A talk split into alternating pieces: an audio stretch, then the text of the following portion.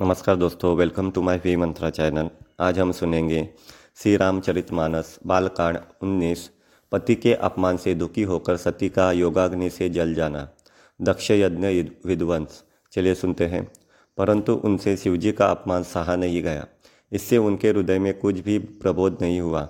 तब वे सारी सभा को हठपूर्वक डांटकर क्रोध भरे वचन बोली, हे सभासदों और सब मुनीश्वरों, सुनो, जिन लोगों ने यहाँ शिवजी की निंदा की या सुनी है उन सबको उसका फल तुरंत ही मिलेगा, और मेरे पिता दक्ष भी भली भती पछताएंगे। जहाँ संत शिवजी और लक्ष्मीवती श्री विष्णु भगवान की निंदा सुनी जाए, वहाँ ऐसी मर्यादा की मर्यादा है कि यदि अपना वश चले तो उसकी जीभ काट ले, और नहीं तो कान मूंद कर वहाँ से भाग जाए।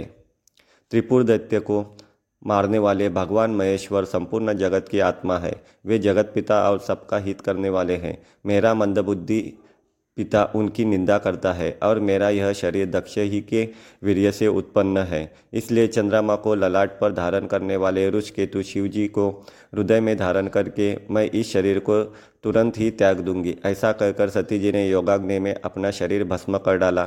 सारी यज्ञशाला में हाहाकार मच गया। सती का मरण सुनकर शिवजी के गण यज्ञ विध्वंस करने लगे। यज्ञ विध्वंस होते देखकर मुनीश्वर भृगु जी ने उनकी रक्षा की। ये सब समाचार शिवजी को मिले, तब उन्होंने क्रोध करके वीरभद्र को भेजा। उन्होंने वहां जाकर यज्ञ विध्वंस कर डाला और सब देवताओं को यथोचित फल दिया।